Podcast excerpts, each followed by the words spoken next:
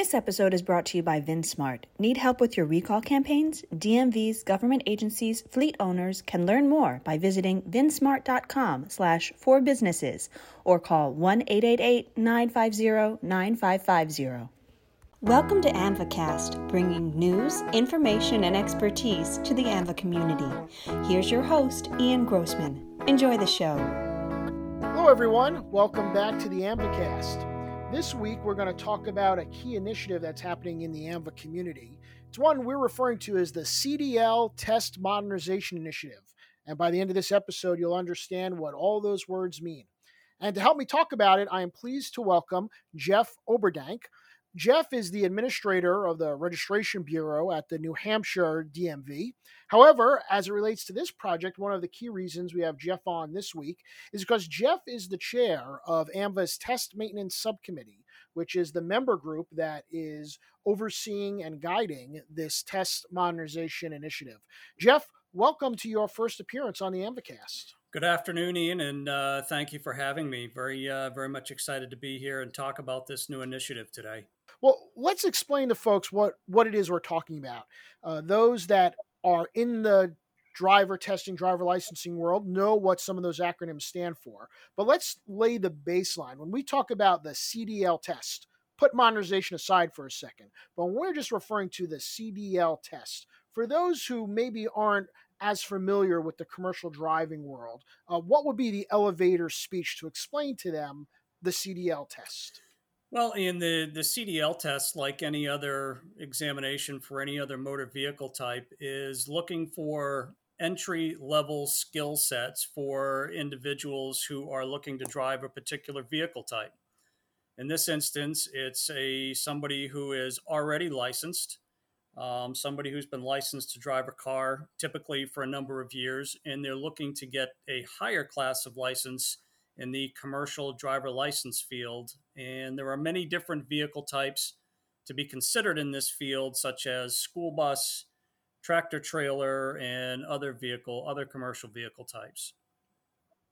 And one of the things I think that's interesting that folks may not may not appreciate is when someone goes in to take their regular driver licensing test to drive their car, uh, every jurisdiction has essentially their own test and has the freedom to create their own test. Though there are some standards and models throughout the community that a lot of jurisdictions follow for consistency and uniformity, there's no requirement that any jurisdiction follow a specific driver licensing test for a, a basic car driver's license. That's a little different for a commercial driver's license. Can you explain that a little bit? Yeah, that's where the commercial driver license uh, standard is a bit different. And this goes back to the Commercial Vehicle Safety Act. I believe it's of 1986, where um, FMCSA, the Federal Motor Carrier Safety Administration, mandated that there be one standard testing model for commercial vehicles um, that should be used throughout all jurisdictions. That means that every single state is supposed to be utilizing the same testing methods, the same testing score sheets, and the same knowledge testing materials as well. Essentially, making it so that the commercial license uh, is the same across all jurisdictions. One of the things I think that was wisely done at that point in time is though they said there should be one test, uh, that the federal government, if you will, would regulate or oversee. They didn't try to write the test themselves. They were they were um, mindful enough to turn to the states who are the experts in driver licensing to say, we want you all to use the same tests, but we want it to be your test. Yeah, that's a that's a good point, and I think that's uh, that's really the baseline on what the test maintenance subcommittee and the uh, the IDEC committee stand for. They are regional representatives. There's a region one, as you know, a region two, a region three, and a region four. Um, and the groups are made up of representatives from each one of those regions. And the test maintenance subcommittee, for instance, that's the group that's supposed to come up with the testing model. And how do they do that? Because every state likes to do things just a little bit, things a little bit different. You've got to find some way to get people together to have that discussion and that's where the test maintenance subcommittee comes in. and so the last time the the test obviously was originally written in the early 90s when that law first took effect and it's been updated over the years uh, prior to getting into this current modernization effort when was the last time that the the test program the the model the test that all the states use what was that version that was last updated that was uh ian that was the 2005 uh, test model that came out um, and very similar to the modernization effort that's going on today. Um, at that point in 2005, there was a, a certain concept on the table on what it took to recognize if somebody had basic minimum skill. Um, since 2005, when that test model came out, the commercial motor vehicles have changed dramatically. The technology in those vehicles has changed uh, dramatically as well. Mm. And that's the reason for the modernization effort today. Um, the, the, the 2005 test model is really being stretched thin to try to incorporate those new vehicle types into the current test model. The group recognized that the vehicles were changing, that the way drivers were operating these vehicles were changing, and therefore perhaps the assessment of the minimum skills to operate these vehicles, fairly complex, heavy, um, dangerous if not properly operated vehicles. The way we assess that all needed to be revisited and, and updated. Uh, besides the technology in the vehicle, were there other changes that have occurred since 2005 that made the committee say, hey, maybe some of the way we're doing these tests uh, can be updated, can be more modern, can be more efficient and effective to make sure these new drivers are safe? Yeah, uh, I you know I think the, the the big thing with the 2005 test model, Ian, is we've seen that there's over over 100 items during the pre-trip inspection. Um, you know the the 2005 test model they've they've added a number of things to it over the years to incorporate different vehicle types, and it's really become a test and memorization uh, more than it is in basic minimum skill. And what we found is that applicants are struggling with the memorization of the things that they should check. Um, and we're trying to move away from some of those uh, lengthy pre trip inspection items. And the new modernization effort really brings us back to critical safety items. And where that becomes important as we get these new hybrid and battery powered vehicles that are out there, and we need to add those items to the checklist for pre-trip inspection. We simply couldn't do that to the current list. Um, it would make it nearly impossible for somebody to check 120, 130 items successfully. Um, realizing that that wasn't the best practice in industry as well. Um, industry drivers were being asked to come in and check tires, wheels, suspension, brakes, and then use the vehicle for the day and the checklist that we had uh, far far exceeded the the number of items that uh, that industry was expecting drivers to check today. So, how does that uh, then appear in a proposed change to to the test? Are they not asked to check those things? Are they being asked to check less things? How do you how in the proposed revised revisions to the test? How do you move away from memorization? while still maintaining an assessment that these operators understand the vehicle?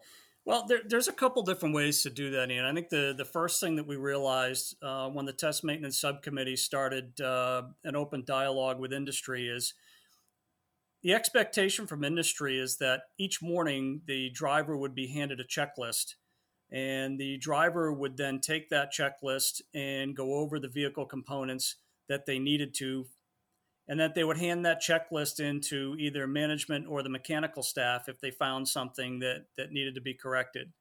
Uh, and I think the big thing to to really um, to, to really minimize the number of items on the checklist or, or the test was instead of showing us how to check 18 wheels and 18 tires, show us how to check a wheel and a tire instead of showing us how you would check 10 sets of brakes, mm. show us how you would check a brake. Um, understanding that the requirement is that you check all of those when you're in the field, we really didn't think that you needed to check all of those to demonstrate the ability to properly check. So it wasn't removing items per se, and I think that's been sort of some of the scuttlebutt out there in the field. Um, it was really limiting the number of similar things that you would have to check. Now, this pre-trip inspection uh, is part of the part of the test referred to as the vehicle inspection test, correct? That is that is correct. The uh, VI, as we call it, because we love our acronyms here, uh, the vehicle inspection. Are there other elements of the vehicle inspection portion besides that? Besides the migration of memorization to checklist, are there other changes in the vehicle inspection part of the test that this project is considering? Well, I, I think there, there, there's two parts to the modernization, and I think the the big thing for us is to um, we're going to get back to to minimum standard and making sure that we're checking critical safety items, um, so that in the future we can incorporate those hybrid vehicles, so that we can incorporate those battery powered hmm. vehicles mm. and we can incorporate those uh, diesel, electric, and and and uh, natural gas, uh, LNG so we can start incorporating some of those non-conventional uh, engine types. So again, we went back to uh, scaling it down to just critical safety items. Um, so at, at, a later date, we can start incorporating those new modernized uh, drivetrains. And I want to, I will come back to that a little bit later on how to prepare those examiners to know what they're looking at in these in these new vehicles. But I want to keep walking through you know the changes to the test that, that are being considered. So you've kind of you got the vehicle part down.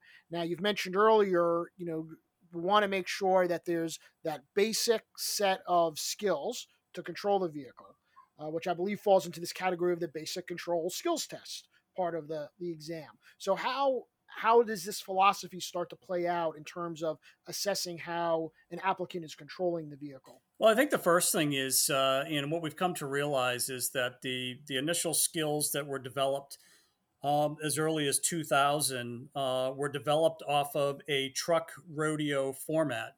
And for those who are not familiar with a truck rodeo, hmm. um, the truck rodeo is really a skills test or a skills competition for experienced drivers. So back in 2000, they took a modified version of a truck rodeo to use for skills.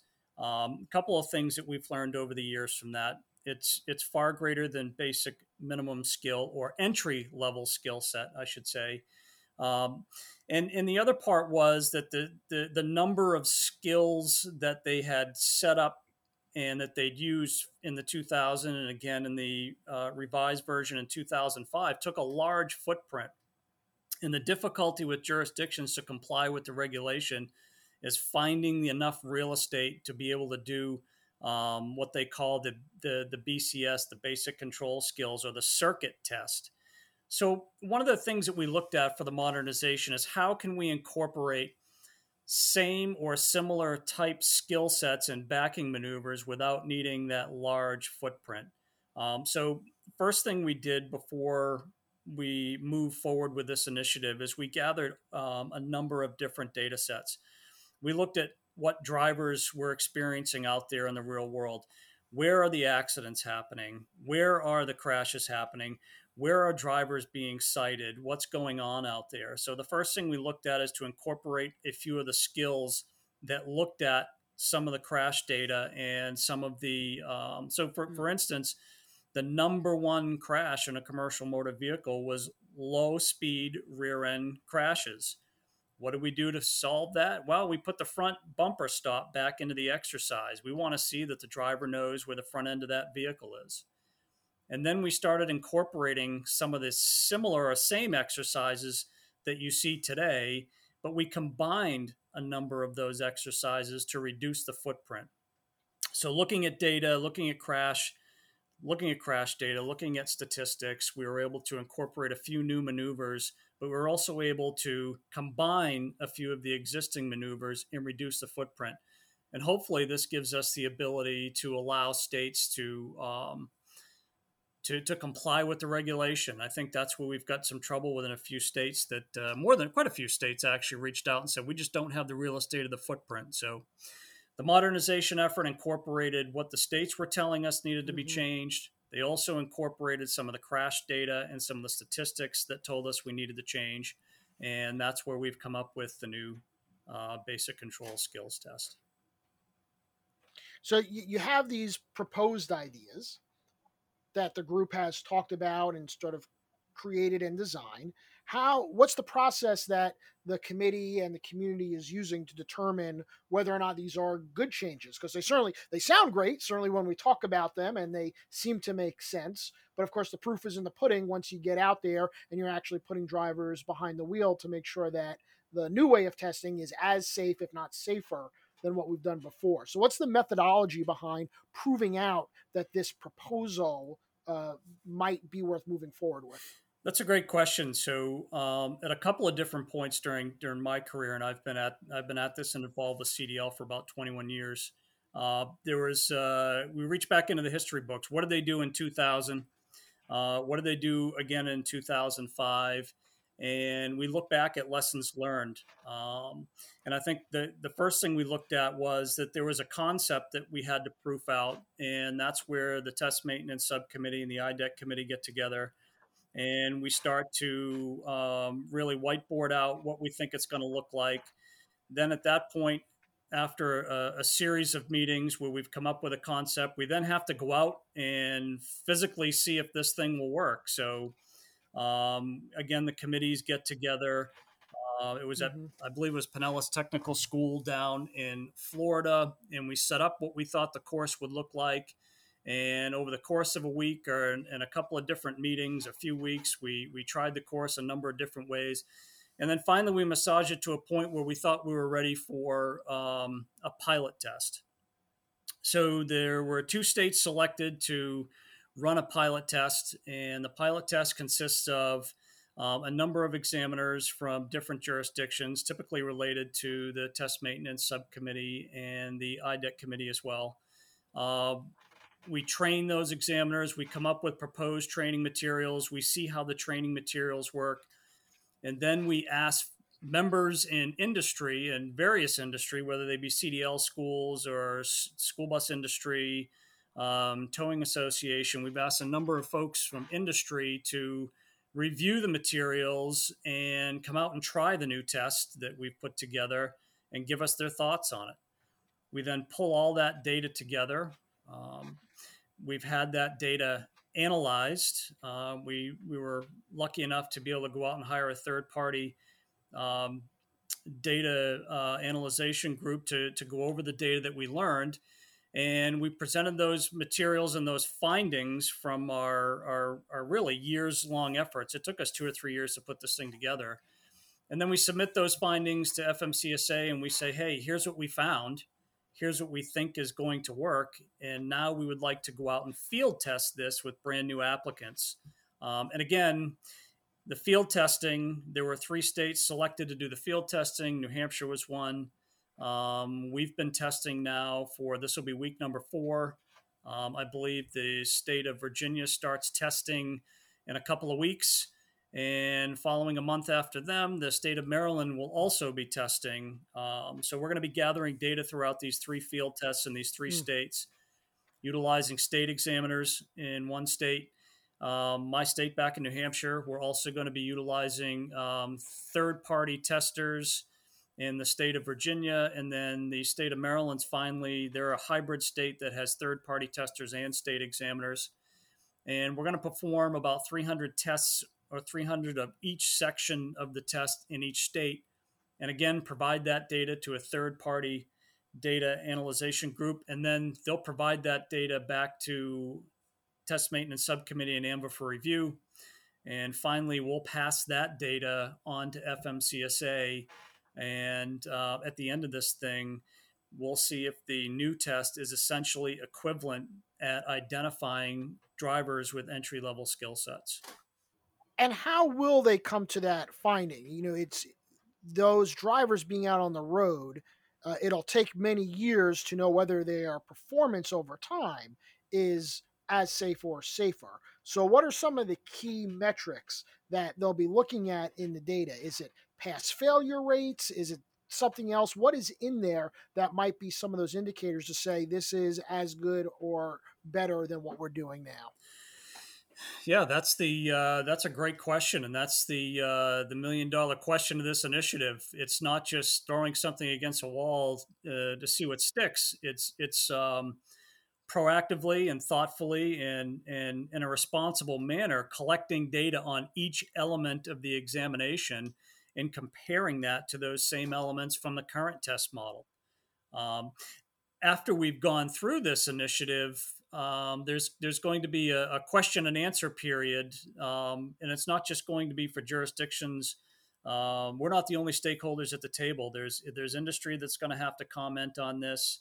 Um, you know, there are safety agencies. I'm sure NHTSA will want to comment on on this, and um, you know, and again, gathering those data elements from each portion of the examination, carefully comparing them to the test model that's out there now, and then proactively following those who pass the examination using the new test model and monitoring their driving records. Um, we want to have those indicators out there early we want to be uh, committed to following those indicators and to following those drivers. And most importantly, if something in the test model isn't proofing out the way we thought it would, then we've also got to be committed to getting back to the table in a responsible way. So you've been doing it for a few weeks in New Hampshire with the field test. How is it going? It's um, you know surprisingly we're we're lucky enough to have um, Kevin Lewis and and, and Karen Morton and Brett Robinson and a few folks that were involved in the 2000 and again in the 2005 test model. And our conversations early on, the indicators are they're seeing almost the exact same type of patterns develop that they saw in 2000 and again in 2005. Uh, I, I, think the first week of, of data that we got is is interesting in the way that it's not saying what we thought it would say, but it's only the first week of the test, and and I think there's a training period for the public that's taking the exam sure. as well. Um, although this is a scaled down testing version, it's still change. And anytime that we throw change into the mix, it takes a while for everybody to adjust. So um, I think it's gone well early on.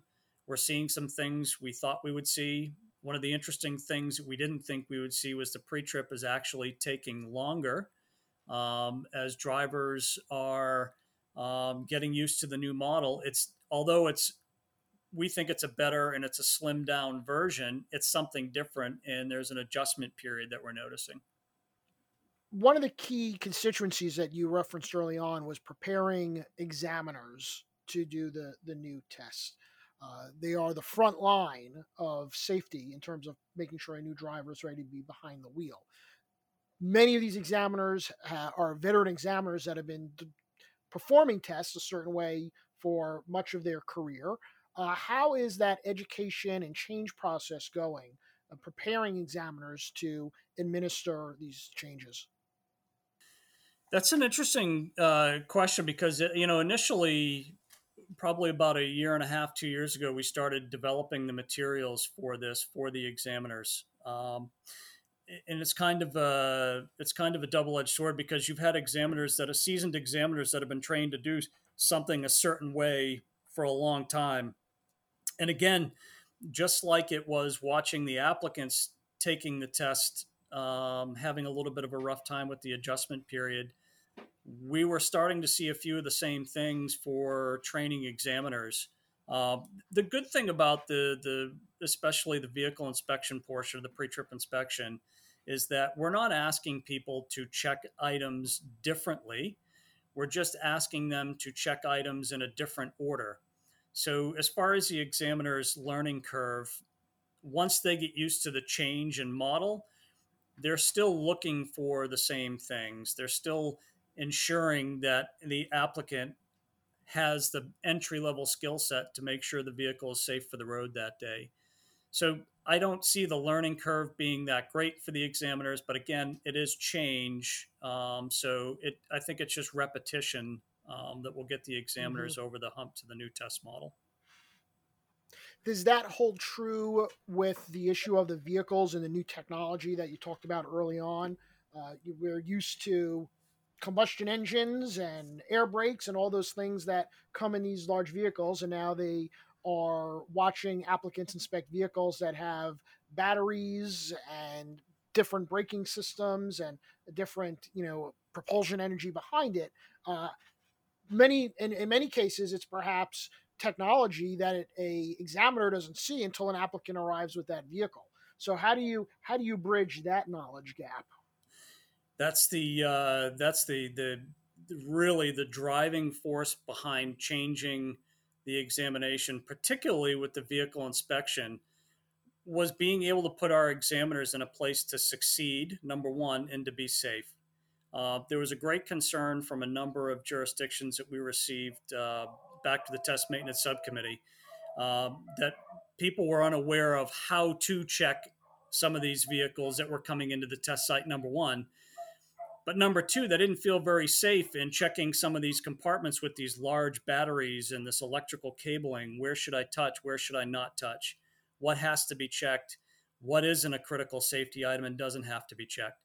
So, really, the the new types of vehicles that were coming out just weren't fitting into the 2005 test model. And again, I think this is one of the driving forces behind not only putting examiners in a place to succeed, um, but also helping eliminate some of the uh, backlog and the testing delay, which is a big um, concern of FMCSA. Um, and it's also we're utilizing the same skill sets that folks will be using once they're licensed and they're working in industry. We're not asking them to do things that they wouldn't be doing on the job. So again, I think there are a number of factors into the change, coming into making a change. Um, but the the modernized vehicle coming to our test site was really probably the biggest driving factor for change. So, Jeff, you mentioned the process where we're going to continue to do these field tests, collect data, analyze the data, deliver it to FMCSA. They ultimately have to approve the modernized test. It's not something that simply TMS and AAMVA can say, we are satisfied and this is the new test, but it actually needs formal FMCSA approval. Yeah, so right, we're, we're going through it is a very formal process. Um, obviously, with safety at the forefront, the charter isn't to make this test easier. The the charter is to make this test a little bit more realistic to vehicles that are being produced today. Um, but again, just like the current test, it has to show that the drivers that are passing this examination have entry level skill set. Um, and, and to go through that process mm-hmm. takes a lot of effort. Uh, again, this is years in the making for those that are just hearing of it or have heard about it for the last few years. We actually started talking about this in 2016 at a test maintenance subcommittee meeting. Um, and it's been a very thoughtful process to involve um, not only FMCSA from the beginning, because we do have a member um, of FMCSA on our test maintenance subcommittee, but to also go out to industry and listen to what they have to say as well. So this is really FMCSA approving this test model at the end is really closing the loop to many years of, of effort. And to that point, at five years in, for those jurisdictions that are listening and are very anxious to have a new and updated test, particularly, you know, whether it relates to having a smaller footprint or moving away for memorization to checklist, those things that we've heard over and over again that states are particularly excited about. What do you think the timeline and the horizon now looking forward, you know, as we tack on to the five years that we're into it already? Uh, best case scenario, knowing that you know it's an evolving process and the data has to prove it out. But if the data proves out that our theories hold true and that these changes are you know positive and can be mm, adopted, are we talking another five years? What what does the horizon look like? No, I, I, definitely don't think it's another five years. And uh, and as you know, um, Ian, this has generated quite a buzz throughout the jurisdictions. And this is really we we look to tackle a big problem with this modernization effort, and it has taken, as you mentioned, uh, quite a bit of time to get to this point. Um, but again, you know, we've we've tried to be thoughtful and mindful of what our responsibility is here. Um, and I think that the, the the conclusion of testing should be done by October or November, field testing that is. Um, test maintenance subcommittees going to need at least another 60 days or so to review the materials that come back, review the data that comes back, finalize a report, um, and provide that report to FMCSA. I'm, I'm going to say that I, it would be an aggressive timeline if we could have the test ready by 2023, the first of 2023, because there's still a lot of work to be done. I know people are excited and it's out there, but um, we've come this mm-hmm. far, and I think it's uh, it, the responsible thing to do is take the time to make sure that the the data is presented in a thoughtful way, and again that we're meeting the standard of entry level skill sets. And when we've completed it, and if FMCSA does give us the blessing, then probably the next big step in this phase is to get the materials ready for states to use. We don't want to just say ready, set, go, figure it out. We've got to make sure that the training manuals um, are in good shape for the public, for the applicants. We've got to make sure the training materials are there for the examiners. And most importantly, we've got to make sure that those training opportunities, like train the trainer, um, those materials are all updated as well. And that we are prepared as a test maintenance and an IDEC mm-hmm. committee um, and an AAMVA community to roll out materials that will put states in a place to be successful. So, again, I think the first of 2023 um, is probably the most realistic of timelines. So, well, maybe we'll look forward to calling this the uh, 2023 skills test system. Might be the the target we put out there. Yeah, I, I you know, I, I hate to rush it along at this point. I know we've had a lot of calls. We had a great uh, CDL coordinators call over the winter. I think we had nearly 150 participants, and um, we had people chomping at the bit saying, "We're ready, we're ready." Uh, but again, you know, if you put something out there without the right training materials and and the right support system behind it, um, it's not going to be successful. And I don't think we want to waste uh, five, six years of effort um, yeah. if we can just take a little bit longer to ensure that we've got the right materials ready to go. Yeah, and and certainly by that time, if you're looking at, it'll have been close to 20 years from the previous version, it's because the 2005 version has served the community well. It's not that the 2005 version is broken, it's that the world has evolved, whether it's the vehicle technology, recognizing better data around crash causation, and being able to take something that's served us well and has been a strong model and improve upon it. We want to make sure the improvement can last another 20 years. We definitely do, and who knows what commercial motor vehicles we'll be looking at 20 years from now. Are we going to be at uh, level three or four um, autonomy? You know, where are we going to be at that point? And I think the important thing is that we really needed to take a shot to slim down the mm-hmm. current 2005 version to allow for those new vehicle types. Well, Jeff, it's been really great having you on here. Is there anything else about this modernization initiative that we haven't touched on that you think our listeners may want to know about? I think the important thing that we've said from day one, and there's only been a you know a few people in the uh, you know in the meeting room as we've talked about this over the past uh, four or five years. This needs to be a data driven model. We want to get away from what we call the I thinks, and that's how we got into over a hundred items. I think we should add this, and I think we should add mm-hmm. that, and I think we should do this we've really stripped this back to looking at the data, looking at where drivers are struggling, looking at where our states and our jurisdictions are struggling, look at where industry is struggling with us, and we've tried to incorporate all of those different elements into our new test model. Um, and, and, we're going to know here in a few short months. So please be patient. We'll know in a few short months what the data tells us. So we look forward to that. Well, Jeff, thanks for joining us today. Thanks for your leadership on this project, uh, particularly in leadership of the Test Maintenance Subcommittee and working so closely in collaboration with your colleagues on the International Driver Examiner Certification Board, IDEC, as it's more quickly referred to. Uh, but really want to uh, thank you for your time informing our listeners. Uh, as Jeff said, there'll be more information coming out, whether you are attending one of our upcoming conferences as conferences start to come back to in person gatherings uh, continued webinars and other information from from AAMVA. So with that, I want to thank you all for tuning in today. I want to thank our producers Chelsea Hadwin and Claire Jeffrey, and we'll see you all back here next week on the AAMVAcast. Until then, stay well, everyone.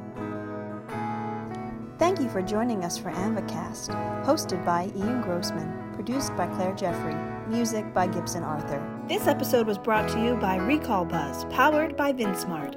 Visit us at aamvacast.podbean.com and subscribe on Apple Podcasts, Google Podcasts, Stitcher, and Spotify.